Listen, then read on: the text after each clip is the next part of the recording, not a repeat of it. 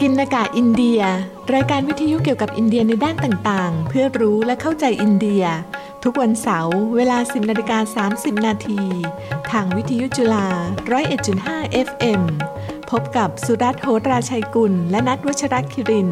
ผู้เชี่ยวชาญด้านอินเดียศึกษาแห่งจุฬาลงกรณ์มหาวิทยาลัย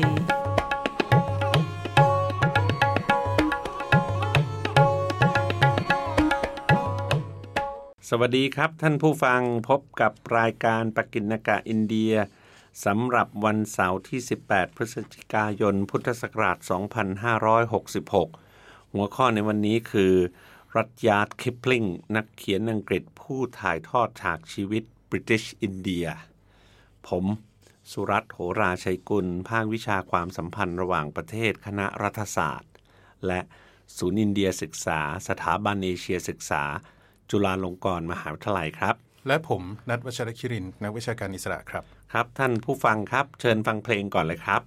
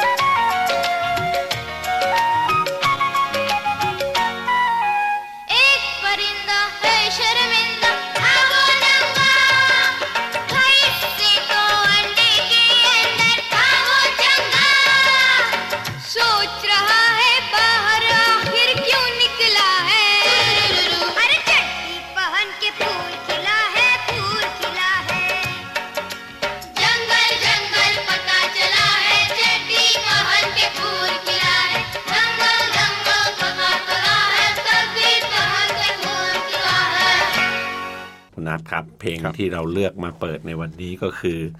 Jungle Jungle Baat Chali Hai อืมซึ่งเป็นเพลงประกอบซีรีส์ภาพยนตร์การ์ตูนชุด The Jungle Book ครับนะครับก็ Mowgli Story อืมนะครับผมซึ่งคนไทยหลาย ๆ คนคงจดจำชื่อนี้ได้ในชื่อแบบไทย ๆ ก็คือเมาคลีลูกหมาป่า ใช่นะครับผมซึ่งเป็นนิทานที่เราอ่านสมัย เด็กในวิชาลูกเสือนั่นเองอะอ่านะครับครับผมสำหรับการ์ตูนชุดนี้ออกอากาศบนช่อง Doordarshan ครับ दूर ก็แปลว่า tele ระยะทาง दर्शन ก็แปลว่ามองเห็นนะอืมปากแปลง่ายๆ ก็คือทีวีนั่นแหละใช่นะครับครับนะจะออกอากาศบนช่อง Doordarshan ซึ่งก็เป็นช่องของทางการอินเดียครับเมื่อปีคริสตศักราช1989 นะครับ จำนวนทั้งหมด 52 ตอนครับนะครับครับผมเสียงร้องในเพลงนี้เป็นเสียงร้องของเด็กทั้งหมดหนึ่งในนั้นคือผู้ร้องนำที่มีชื่อว่าอโมลสหเดฟครับนะครับครับซึ่งขณะที่อัดเสียงนั้นอยู่ในวัยเก้าขวบนะครับส่วนเด็กคนอื่น ๆ ที่ร้องประสานเสียง น่าเสียดายที่ไม่สามารถหาข้อมูลได้ว่ามีชื่อเสียง อะไรบ้างนะครับ เป็นใครมาจากไหนเนี่ย แล้วโตขึ้นมายังเป็นนักร้องหรือเปล่าเนี่ยอันนี้ครับผมก็ไม่ทราบอะนะอ่าแต่ทีนี้คือมันมีเรื่องน่าสนใจนะครับ เรื่องเกี่ยวกับอโมซาเดฟนี่แหละนะก็คือหลังจากอัดเพลงดังกล่าวเนี่ยอโมเนี่ยเขากลายเป็นเด็กที่มีชื่อเสียงในโรงเรียนนะแล้วก็ออกไปแสดงตามสถานที่ต่างๆเนี่ยประมาณสักกว่าร้อยครั้งได้นะแต่ว่าหลังจากซีรีส์การ์ตูนจบลงเนี่ยเขาก็ไม่ได้สานต่อในฐานะนักร้องนะครับทำให้เขาเนี่ยไม่เป็นที่รู้จักมากนัก พราะว่าเมื่อเร็วๆเนี้ยนะฮะคือในปีคริสต์ศักราช 2016 เนี่ย The Jungle Book เนี่ยกลายเป็นภาพยนตร์ฮอลลีวูดถูกไหม ซึ่งตอนนั้นเนี่ยโปรดิวเซอร์นะครับที่มีชื่อว่ากูซ่าแล้วก็วิช a ลพารัตวัชนะครับหรือภาษาไทยแล้วก็วิศาล ภารัทวาชเนี่ยนะเขาได้หยิบยกกลับมาทำเป็นฉบับใหม่นะครับ ซึ่งมันก็ทำให้เพลงเนี้ยกลับมามีชีวิตชีวาอีกครั้งหนึ่งนะแล้วก็ทำให้หลายคนเนี่ยซึ่งตอนนี้เป็นผู้ใหญ่กันแล้วเนี่ยนะครับหวนระลึกถึงความทรงจำครั้งวัยเยาว์ทีนี้ไอ้จังหวะนี้แหละนะที่เพลงเนี้ยออกมาใหม่เนี่ยผู้คนจำนวนมากเลยนะฮะ ส่งเมลกลับไปหานะครับไปหาอโมซาเดฟนะครับ ซึ่งตอนนั้นเนี่ยเขาอายุ 33 ปีแล้ว แล้วเขาก็ทำงานบริษัทนะที่นอยด้าก็ไม่เกี่ยวกับการร้องเพลงอะไรเลยเนี่ยนะครับ ซึ่งตอนเนี้ยกลับกลายเป็นว่าเจ้าตัวเนี่ยกลับมาเป็นที่รู้จักแล้วก็ชื่นชมเข้ามาอีกครั้งหนึ่ง ปัจจุบันก็กลับมาเป็นนักร้องเต็มตัวแล้วก็แน่นอนมีมีคนเรียกร้องแล้วกันนะโอเคครับผมคุณนัทเรื่องราวของเมาคลีลูกหมาป่าที่เรากล่าวถึงข้างต้นเนี่ยครับ และเป็นความทรงจำวัยเด็กที่หลายคนคิดถึงนั้นเนี่ยแน่นอนว่าเกี่ยวข้องกับหัวข้อหลักของเราในวันนี้แหละนะเพราะเรากำลังจะเสนอเรื่องราวของผู้ประพันธ์นิยายเล่มนี้นะซึ่งมีชื่อว่ารัชยาร์ดคิปลิงนะครับ นักประพันธ์ชาวอังกฤษผู้โด่งดังและมีชื่อเสียงระดับรางวัลโนเบลใช่นะครับและเป็นเจ้าของผลงานยอดเยี่ยมอีกหลายเล่ม นอกจาก The Jungle Book ที่เป็นที่รู้จักดีที่สุดแล้วเนี่ยก็ยังมีเรื่องอะไรครับ Just So Stories นะครับครับและคิมนะเป็นต้นนะครับชีวิตของเขานับได้ว่ามีส่วนหนึ่งที่เกี่ยวพันลึกซึ้งกับอินเดียในสมัยที่อังกฤษปกครองในสมัย British Raj นะครับผมดังที่วันนี้เราจะขอนำมาเล่าให้ฟังโดยสังเขปในวันนี้อะนะครับครับผมทีนี้เราก็ต้องเริ่มต้นจากชีวประวัติคร่าวๆกันก่อนนะครับ โจเซฟ รัดยาร์ดคิปลิงอันนี้ชื่อเต็มเขานะฮะ เกิดในวันที่ 30 ธันวาคมคริสต์ศักราช 1865 ครับ ในเมืองบอมเบย์บริติชอินเดียนะครับ บิดาของเขาเนี่ยคือจอห์นล็อกวูดคิปลิงนะครับทำงานเป็นอาจารย์ใหญ่ของโรงเรียนศิลปะที่มีชื่อว่า G.G. p o y นะครับ แล้วก็คุณพ่อเนี่ยเคยทำงานเป็น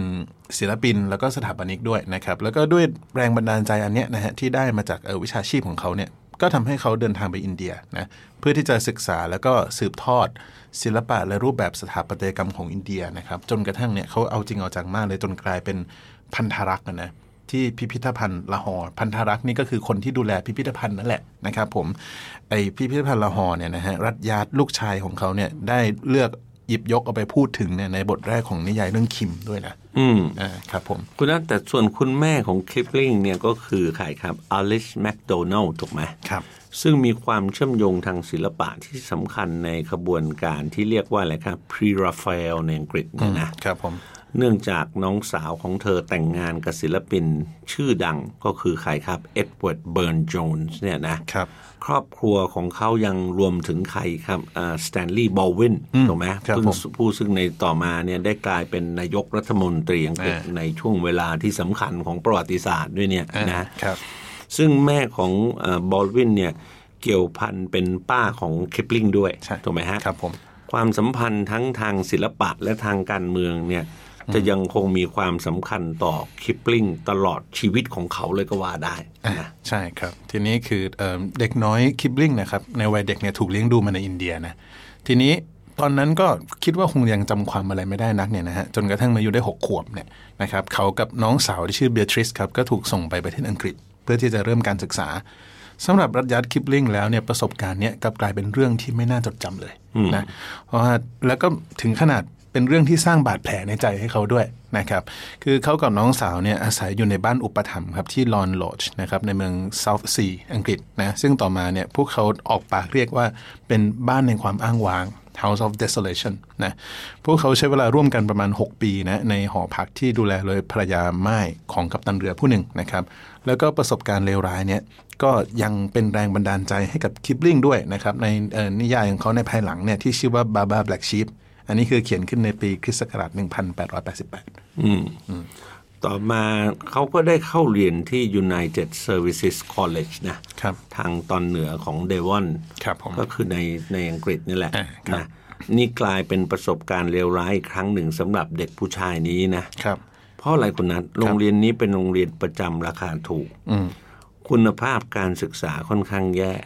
ซ้ำร้ายเด็กชายคริปลิงเนี่ยยังต้องเผชิญการกลันแกล้งเป็นประจำทุกวันครับความความทรงจำอันเลวร้ายในวัยเด็กของเขาเนี่ย สะท้อนออกมาอย่างเด่นชัดในวรรณกรรมที่เขาเขียนขึ้นในภายหลังนะอืมซึ่งมักบรรยายภาพความโหดร้ายและความรุนแรงเป็นประเด็นหลักอะครับ ตัวอย่างเช่นอะไรครับ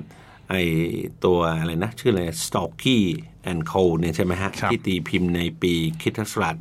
1899 ถูกไหมฮะอืมนะครับเป็นเรื่องราวของเด็กนักเรียนกลุ่ม 3 คน ตัวละครหลักเนี่ยชื่อ Beetle Beetle ถูกไหมครับซึ่งมีบุคลิกถ่ายทอดมาจากตัวคลิปลิงเองนั่นแหละอืมนะครับผมเรื่องราวดำเนินไปบนฐานของความรุนแรงและการแก้แค้นอืมครับซึ่งสะท้อนประสบการณ์วัยเด็กของคลิปลิงอย่าง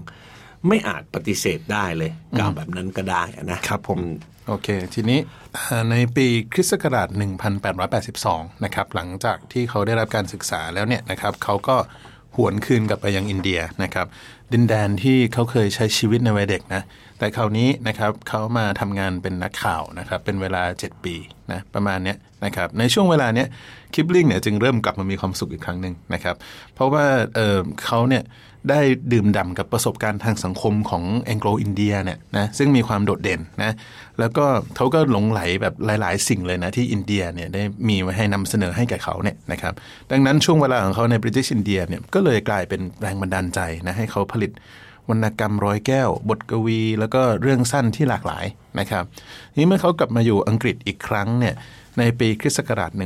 1889 เนี่ยคิปลิงเนี่ยก็ได้รับการต้อนรับเป็นอย่างดีแล้วแหละนะครั้งแรกมาเนี่ยไม่ดีนะครับ แต่ครั้งนี้มาเนี่ยปรากฏว่าคนเนี่ยต้อนรับดีเลยเพราะอะไรเพราะว่าเขาเนี่ยมีชื่อเสียงมาแล้วไงนะฮะในฐานะที่เป็นกวีแล้วก็เป็นนักเขียนเรื่องสั้นผู้ยิ่งใหญ่นะครับ แล้วในอีก 3 ปีต่อมาเนี่ยนะครับก็มีผลงานของเขาที่ชื่อว่า Barrack Room Ballads นะครับได้รับการตีพิมพ์ ซึ่งตรงเนี้ยยิ่งทำให้เขาก้าวขึ้นสู่ฐานะกวีเอกที่ผู้คนนับถือมากขึ้น อืมคุณนัทครับบทกวีหลายบทในชุดนี้เขียนจากมุมมองของทหารอังกฤษครับนะในบรรดาบทเหล่านี้อะบทที่ชื่อว่ากรุงกาดีนเนี่ยอ่านะครับซึ่งแต่งขึ้นเมื่อปีคริสตศักราช1890 เนี่ย เป็นที่จดจำมากที่สุดแหละครับ เรื่องราวย่อๆเกี่ยวกับทหารอังกฤษผู้หนึ่งผู้ได้รับบาดเจ็บในสมรภูมิอะครับ และได้รับการช่วยเหลือจากคนส่งน้ำชาวอินเดียนะซึ่งหลังจากนั้นคนส่งน้ำก็ถูกยิงเสียชีวิต บทกวีนี้บรรยายถึงความเสียใจของทหารผู้นี้ที่เคยปฏิบัติต่อกรุงกาดีนอย่างย่ำแย่อืมครับผมและยอมรับว่ากรุงกาดีนเป็นคนดีกว่าอืมในบรรในบรรทัดสุดท้ายของบทกวีนี้อะคุณนัทครับซึ่งผู้คนจดจำติดปากที่สุดเนี่ยก็กล่าวว่าอะไรครับ you are better man than I am กรุงกาดีนอ่าถูกไหมครับผมนะจริง ๆ ผมก็ไม่ควรจะไปออกเสียงกรุงกาดีนก็ได้ออกเป็นกังกาดีนก็ได้ครับเพราะว่า G U N G A นี่มันก็ออกได้สองแบบอะนะอืมครับผม โอเคนะครับเอ่อทีนี้คือเมื่อชื่อเสียงของเขานะครับ ในฐานะกวีผู้ยิ่งใหญ่เนี่ยได้ทวีมากขึ้นนะในปีคริสต์ศักราช1,009เอ่อโทษที 1892 นะครับเขาก็ได้สมรสกับแคโรไลน์บาเลสเทียร์นะครับ ซึ่งคนเนี้ย เป็นญาติกับเจ้าของสำนักพิมพ์ แล้วก็นักเขียนชาวอเมริกันที่เขาเคยร่วมงานด้วยนะอ่าทั้งคู่เนี่ยนะครับตัดสินใจตั้งถิ่นฐานในอเมริกาก่อนนะ ตอนแรกคือเขาคิดว่าอาจจะไปอเมริกาไปอยู่อเมริกานะ ก็คือย้ายไปอยู่ที่รัฐเวอร์มอนต์นะครับแล้วก็ให้กำเนิดลูกสาวสองคนที่นี่นะลูกคนแรกเนี่ยชื่อโจเซฟินนะครับเกิดในปลายปีคริสต์ศักราช 1892 นะครับ ในกระท่อมหลังเล็ก ๆ ที่พวกเขาอาศัยอยู่ด้วยกัน แล้วก็ตกแต่งด้วยตนเองอย่างเรียบง่ายนะครับ แล้วก็ในกระท่อมน้อยหลังนี้นี่แหละนะครับที่ผลงานสร้างสรรค์ที่โด่งดังที่สุดชิ้นหนึ่งของเขานะครับก็คือ The Jungle Book ได้ถือกำเนิดขึ้นนะซึ่งต่อมาเนี่ยก็ได้รับตีพิมพ์รวมเล่มนะครับในปีคศ1894 คุณรัฐ The Jungle Book เนี่ยเรียกได้ว่าเป็นผลงานที่มีชื่อเสียงที่สุดของเขาโดยไม่ต้องสงสัยเลยดีกว่านะครับครับผมว่าในเชิงของ popularity ดีถือว่าไม่เบาแล้วครับนะถูกต้องหนังสือเล่มนี้เป็นหนังสือรวมนิทานที่เกี่ยวกับป่าใช่ไหมครับและแต่ละเรื่องจบลงด้วยบทกวีครับ เรื่องที่คนรู้จักมากที่สุดในหนังสือชุดนี้ และเป็นตัวแทนของหนังสือชุดนี้เลยก็ว่าได้เนี่ยคือเรื่องราวของเมาคลีครับนะครับเด็กน้อยที่ถูกทอดทิ้งในป่าลึกของอินเดีย และได้รับการเลี้ยงดูโดยฝูงหมาป่าจนกระทั่งเขาเติบโตขึ้นอย่างกล้าหาญท่ามกลางอาผองเพื่อนที่เป็นสัตว์หลากหลายเลยอาทิเช่น หมีบาลูครับนะจริงๆ บาลูก็แปลว่าหมีก็แปลว่าได้ด้วยหมีถูกต้องเอาหมีบาลูมารวมกันเลยเนี่ยครันะบ แล้วก็อะไรเสือดำบักกิร่านะจนกระทั่งเขาได้พิชิตเสือโคร่งดุร้ายที่ชื่อเชยร์คานครับถูกไหมฮะครับ ดังที่หลาย ๆ คนก็คง จะเคยทราบจากการอ่านหนังสือหรือการ์ตูนหรือภาพยนตร์มาแล้วอะนะครับผมเชื่อว่าฉากในเรื่องนี้คงจะเกิดขึ้นอยู่ในป่าแถบเบงกอลนะครับอ่าเพราะแถวนั้นก็เป็นถิ่นที่เรียกว่าถิ่นของ Bengal tigerอร์นะหรือเรียกกันอีกอย่างว่าเป็นถิ่นเสือโคร่งแหละอ่าใช่ใช่ก็เนี่ยแหละครับก็ไอตัวแชร์คานที่มันเป็นตัวร้ายของเรื่องนี้ก็ก็เสือเบงกอลนะอ่านะครับเอ่อยังไงก็ตามนะฮะถึงเขาจะอยากที่จะตั้งรกรากในอเมริกานะปรากฏว่าเขาก็ ไม่เคยตั้งรกรากอย่างเป็นเรื่องเป็นราวเลยนะครับเพราะว่าในปีคริสต์ศักราช 1896 เนี่ยซึ่งเป็นปีเดียวกับที่ลูกสาวคนที่สองของเขานะครับที่ชื่อว่าเอลซี่คิปลิงเนี่ยได้ถือกำเนิดขึ้นคิปลิงเนี่ยตัดสินใจย้ายกลับอังกฤษครับเพราะว่าเขาเกิดไปมีปากเสียงกับครอบครัวภรรยาเนี่ยถึงขั้นแตกหักเลยนะแล้วก็เขาถูกพี่ชายภรรยาเนี่ยขู่ทำร้ายร่างกายนะครับทีนี้ต่อมาเนี่ยโอเค พี่ชายภรรยาเนี่ยก็ถูกจับกลุ่มไปแล้วนะ นะครับแต่ความสัมพันธ์กับครอบครัวทางฝั่งภรรยาก็ไม่อาจซ่อมแซมได้อีกนะครับครอบครัวคิปลิงเนี่ยทั้งพ่อแม่ลูกก็เลยตัดสินใจหอบเข้าของครับกลับมาอยู่ที่เมืองเดวอนที่ประเทศอังกฤษนะแล้วก็ในปีคริสต์ศักราช 1897 สามีภรรยาคิปลิงก็ให้กำเนิดบุตรชายอีกคนหนึ่งชื่อว่าจอห์นอืมครับผม ทีนี้เมื่อกลับมาอยู่อังกฤษเนี่ยคิปลิงก็สร้างสรรค์ผลงานบทกวีและนวนิยายไปอีกหลายเรื่องนะคุณนัทครับ ในช่วงนี้บทกวีของเขาที่สร้างข้อถกเถียงและวิพากษ์วิจารณ์อย่างมากก็มีเช่นอะไร The White Man's Burden ซึ่งแปลตรงตัวเลยก็คือภาระของคนขาวนี่แหละครับผมที่จะต้องไปปลดแอกคนหัวดำผิวสีหรืออะไรก็ตามแต่เนี่ยนะครับซึ่งเป็นบทเอ่อกวีเสียดสีจักรวรรดินิยมครับผลงานอีกเรื่องหนึ่งที่โด่งดังของคลิปลิงก็ได้แก่เรื่องคิมคิมนะอ่าครับผมซึ่งเป็นนิยายที่อ่า ลงติดต่อกันนิดในนิตยสารสองฉบับของอังกฤษในช่วงปีคริดศักราช 1900 กัน 1901 เลยอ่าครับนะผมและในที่สุดก็ได้รับการตีพิมพ์รวมเล่มอ่านิยายเรื่องนี้เป็นที่รู้จักกันดีมากในฐานะนิยายที่เล่าเรื่องราวเกี่ยวกับชีวิตผู้คน วัฒนธรรม และความเชื่อทางศาสนาอันหลากหลายของอินเดียได้อย่างมี สีสันและมีชีวิตชีวาเลยนะฮะครับผมฉากของเรื่องนี้เกิดขึ้นระหว่างการเผชิญหน้าทางการเมืองที่กำลังเกิดขึ้นในเอเชีย ระหว่างอังกฤษกับรัสเซียครับผมใช่ไหมครับ เรื่องย่อคือคิมนะหรือคิมบอลโอฮาร่าซึ่งเป็นลูกชายของทหารไอริชเนี่ยผู้ซึ่งทั้งพ่อและแม่เสียชีวิตจากความยากจนเนี่ย ตัวของคิมจึงต้องดำรงชีวิตด้วยการขอทานในเมืองละฮอร์ครับผมนะครับ บางครั้งเขาทำงานเล็กๆ น้อยๆ ให้แมฮบูบอาลี พ่อค้าม้าชาวปัชตุนครับนะซึ่งเป็นหนึ่งในเจ้าหน้าที่ปฏิบัติการของหน่วยสืบราชการลับของอังกฤษครับนะคิมหมกมุ่นอยู่กับวัฒนธรรมท้องถิ่นจนน้อยคนนักจะรู้ว่าเขาเนี่ยเป็นเด็กผิวขาว และในเวลาต่อมาคิมก็จะเข้าไปเกี่ยวข้องกับลามะทิเบตผู้จะนำพาเขาไปสู่การเดินทางอันยิ่งใหญ่ทางจิตวิญญาณครับ ซึ่งเราก็คงจะไม่นำมาเล่าให้ท่านฟังอย่างละเอียดกันมากในที่นี้ครับ เพราะบางทีอาจจะมีท่านที่อยากไปอ่านด้วยตนเอง สมัยนี้เขาก็บอกว่ากรุณาอย่า spoil อย่า spoil เรื่องราวนะครับใช่ใช่คือเท่าที่ทราบเนี่ยหนังสือเรื่องเรื่องคิมเนี่ยจริง ๆ แล้วก็เป็นหนังสือที่แนะนำให้อ่านกันในในเอ่อคลาสของวรรณคดีภาษาอังกฤษด้วยนะนะครับผมเพราะว่า จริง ๆ แล้วก็ต้องบอกว่าเป็นหนังสือที่ถ่ายทอดอะไรเรื่องราวได้อย่างอย่างน่าสนใจอย่างที่บอกเนี่ยมันคือคือมันเป็นเล่มหนึ่งที่ผมบอกว่าอย่างนี้ดีกว่า ถ้าในบรรดาหนังสือของคิปลิงเนี่ยคิมน่าจะ แสดงเอ่อถึงเรื่องวัฒนธรรม เรื่องอะไรที่มันสะท้อนความเป็นอินเดียมากที่สุด ถ้าเทียบกับอะอย่างเอาง่ายๆ อย่าง The Jungle Book เนี่ยมันเรื่องในป่าถูกไหมถึงแม้ว่าอะบอกว่าเป็นป่าอินเดียก็ตาม แต่ป่าอินเดียแต่ถึงยังไงมันก็คือมีแต่สัตว์นะครับ ก็ไม่ได้เป็นเอ่อเรื่องราวทางผู้คนมากมายนักอืมอ่าทีนี้ต่อมาครับปรากฏว่าก็เกิดข่าวร้ายนะกับครอบครัวคิปลิงนะ คือที่มาของเรื่องเนี่ยมันเริ่มต้นในปีเอ่อ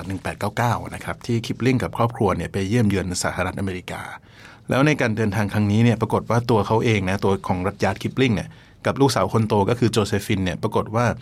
ได้ป่วยเป็น pneumonia ครับปอดปอดลงปอดปอดบวมอะปอดบวมปอดบวมอ่า pneumonia นะแล้วพอ กลับมาที่อังกฤษเนี่ยปรากฏว่าโจเซฟินเนี่ยเสียชีวิตในเวลาต่อมาอ่าอันนี้ก็คงคือเรียกว่ายังเด็กน่าจะ6กเจ็ดขวบเท่านั้นแหละตอนนั้นนะครับ ซึ่งแน่นอนครับเรื่องนี้ก็สร้างความเศร้าโศกเสียใจให้แก่คิปลิงมากนะทีนี้พอเขาเริ่มสร่างจากความโศกแล้วเนี่ยเขาก็สร้างผลงานหนังสือเด็กนะครับ ที่ชื่อว่า just so stories for little children นะซึ่งบางเรื่องในเล่มนี้เนี่ยเป็นเรื่องที่มาจากการที่เขาเล่านิทานก่อนนอนครับให้ลูกสาวของตนคือโจเซฟินได้ฟังนะครับ เมื่อ ครั้งที่เธอยังไม่เสียชีวิตนะนะเนื้อเรื่องเนี่ยก็มักจะกล่าวถึงที่มาของการที่สัตว์ต่างๆเนี่ยได้ลักษณะตามธรรมชาติของตนมาอย่างไรนะครับ ประมาณนี้แหละนะหนังสือเล่มนี้ก็ตีพิมพ์ในคริสต์ศักราช 1902 ก็ไปตามร้านหนังสือก็ยังหาได้เยอะแยะเลยนะครับครับผม ในปีคริสตศักราช 1907 เนี่ยคุณนัทรัดยาร์ดคิปลิงได้รับรางวัลโนเบลสาขาวรรณกรรมครับ เขาได้รับการเสนอชื่อเข้าชิงรางวัลในปีนั้นโดยใครครับชาลส์โอแมนศาสตราจารย์แห่งมหาวิทยาลัยออกซฟอร์ดนะครับนะผู้ซึ่งระบุว่าคิปลิงเป็นผู้สมควรได้รับรางวัลอย่างยิ่ง เมื่อพิจารณาถึงพลังแห่งการสังเกต ความคิดริเริ่มสร้างสรรค์ของจินตนาการ พลังของความคิดและความสามารถอันโดดเด่นในการบรรยาย ซึ่งบ่งบอกถึงพลังสร้างสรรค์ของนักเขียนชื่อดังระดับโลกรายนี้เนี่ยนะครับครับสำหรับรางวัลโนเบลนั้นอ่าก็ก่อตั้งขึ้นเมื่อปี 1901 เนาะนะครับ และคลิปลิงเป็นผู้รับรางวัลคนแรกที่อ่าได้รางวัลจากอ่าสาขานี้ก็คือวรรณกรรมเนี่ยถูกไหมครับภาษาอังกฤษเนี่ยครับในพิธีมอบรางวัลที่กรุงสต็อกโฮล์มเมื่อวันที่ 10 ธันวาคมคริสตศักราช1907นะคครัรับบ ครับก็รางวัลนี้ก็คงจะอย่างว่าแหละ คือได้รับรางวัลมาเนี่ยหลายคนแล้วแต่คิปลิงเนี่ยเป็นคนแรกที่ใช้ภาษาอังกฤษนะแล้วก็ได้รับรางวัลนี้อ่าครับผมอืมก็หลังจากนั้นมาเป็นต้นมานะครับ คือในช่วงสงครามโลกครั้งที่หนึ่งแล้วก็ช่วงหลังจากนั้นอีกประมาณสองทศวรรษเนี่ยคิปลิงเนี่ยก็ ติดอยู่ในอันดับนักเขียนอังกฤษที่ได้รับความนิยมที่สุดนะแล้วเขาก็สร้างผลงานต่างๆออกมาอีกหลายเรื่องนะครับ แล้วก็ยังสร้างสรรค์ผลงานต่อไปนะครับ จนถึงประมาณช่วงต้นทศวรรษที่ 1930 เนี่ย แต่ก็เป็นไปอย่างช้าๆนะ แล้วก็ประสบความสำเร็จน้อยกว่าเมื่อก่อน อันนี้ก็เป็นเรื่องของปัญหาสุขภาพอะไรต่างๆ ด้วยเนี่ยนะฮะวันเวลาครับอืมนะครับ ทีนี้ในคืนวันที่ 12 มกราคมปี 1936 ครับเขาก็มีเลือดออกในลำไส้เล็กนะ แล้วก็เข้ารับการผ่าตัด แต่ก็เสียชีวิตนะครับที่โรงพยาบาล Middlesex นะครับในลอนดอนไม่ถึง 1 สัปดาห์ต่อมาเนี่ยนะหลังหลังจากที่เขาเข้ารับการรักษาเนี่ยก็คือเขาก็เสียนะครับในวันที่ 18 มกราคมนะครับในเอ่อปี 1936เนี่ยนะครับก็ตอนนั้นก็อายุได้ 70 ปีนะครับด้วยอาการแผลในลำไส้เล็กส่วนต้นนะครับแล้วก็ร่างของคิปลิงเนี่ยถูกฝังอยู่ในโบสถ์ที่ชื่อว่าฟิตซ์โรเวียนะซึ่งอันนี้เป็นส่วนหนึ่งของโรงพยาบาลมิดเดิลเซ็กซ์นะครับก็ถือว่าเนี่ย ก็เป็นคนหนึ่งที่มีความยิ่งใหญ่ แล้วก็ผลงานก็ยังคงได้รับความนิยมมาจนเท่าทุกวันนี้ครับครับผมแต่ในขณะเดียวกันคุณนัทก็ปฏิเสธไม่ได้ว่ารัดยาร์ดคิปลิงเนี่ยในปัจจุบันก็กลายเป็นคล้ายๆ กับปีศาจร้ายของคนผิวสีหรือคนที่ไม่ใช่คนขาวอะนะครับผมเพราะว่าเหตุการณ์ Black Lives Matter เหตุการณ์เรื่องความโหดร้ายของอาณานิคมเรื่องหนึ่งเนี่ย มันก็ทำให้หลายคนมองว่าริชาร์ดคิปลิงเนี่ยก็คือคนที่สรรเสริญชื่นชมอาณานิคมด้วยเนี่ยถูกไหมฮะครับผมไอ้ตรงนี้แหละครับที่ผมคิดว่าหนังสือของอาชิชนันดี The Intimate Enemy แล้วก็มีสร้อยตามมาอีกเนี่ยครับทำให้น่าสนใจมาก เพราะว่าสิ่งที่อาชิชนันดีต้องการที่จะบอกเราก็คือว่าจริง ๆ แล้วเนี่ย เขาก็มีประสบการณ์อันโหดร้ายมาก จากอังกฤษใช่ที่เขาเคยเจอมาก็ไปคิดเราก็เล่าให้ถูกฟังต้องแล้วอะนะครับผมแต่ในขณะเดียวกันเนี่ยก็ยังออกไปในลักษณะที่ยังสรรเสริญชื่นชมอยู่ในหลายจุดเนี่ยนะและอื่นเนี่ยครับซึ่งเอ่ออาชิชนันดีก็บอกว่าตรงนี้เนี่ยมันเข้าใจอาณานิคมในเชิงเศรษฐกิจไม่ได้จำเป็นที่จะต้องเข้าใจอาณานิคมในเชิงของจิตวิทยา ครับความคิดอะไรบางอย่างเนี่ยนะที่ทำให้รัดยาร์ดคิปลิงเนี่ยกลับกลายเป็นคนย้อนแย้งได้ด้วยเนี่ยอย่างน่าสนใจอะนะครับ เพราะฉะนั้นอันนี้ก็คือบุคคลหนึ่งที่ผมคิดว่าอ่าที่ยิ่งใหญ่ และในขณะเดียวกันก็ประสบเจออะไรมาต่อมีอะไรมาเยอะมากนะครับ ความสลับซับซ้อนในชีวิต เพราะฉะนั้นก็บ่งบอกว่าไอ้สิ่งที่ตนเขียนทั้งหมดเนี่ยนะ เรื่องที่ตัวเองรู้สึกจะมีความสุขและพันนาได้ดีที่สุด คือชีวิตในวัยที่ตนอาศัยอยู่ในอินเดียนั่นแหใช่ละใช่ถูกไหมฮะใช่ครับ แล้วก็อื้อหือช่างสังเกตช่างบรรยายได้ละเอียดยิบเลยนะอันนี้ก็เป็นความย้อนแย้งอันหนึ่งที่น่าสนใจนะครับครับผมสำหรับเวลาในวันนี้ก็จบลงเพียงแค่นี้ ผมกับคุณนัทก็ต้องขอลาท่านผู้ฟังไปก่อนนะครับ สวัสดีครับ สวัสดีครับ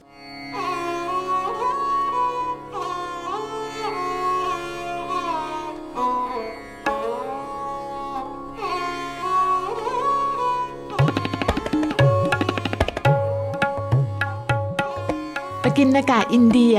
รายการวิทยุเกี่ยวกับอินเดียในด้านต่างๆ เพื่อรู้และเข้าใจอินเดีย ทุกวันเสาร์เวลา 10นาฬิกา30 นาทีทางวิทยุจุฬา 101.5 FM พบกับสุรัตน์โหตราชัยกุล และนัทวัชรคิริน ผู้เชี่ยวชาญด้านอินเดียศึกษาแห่งจุฬาลงกรณ์มหาวิทยาลัย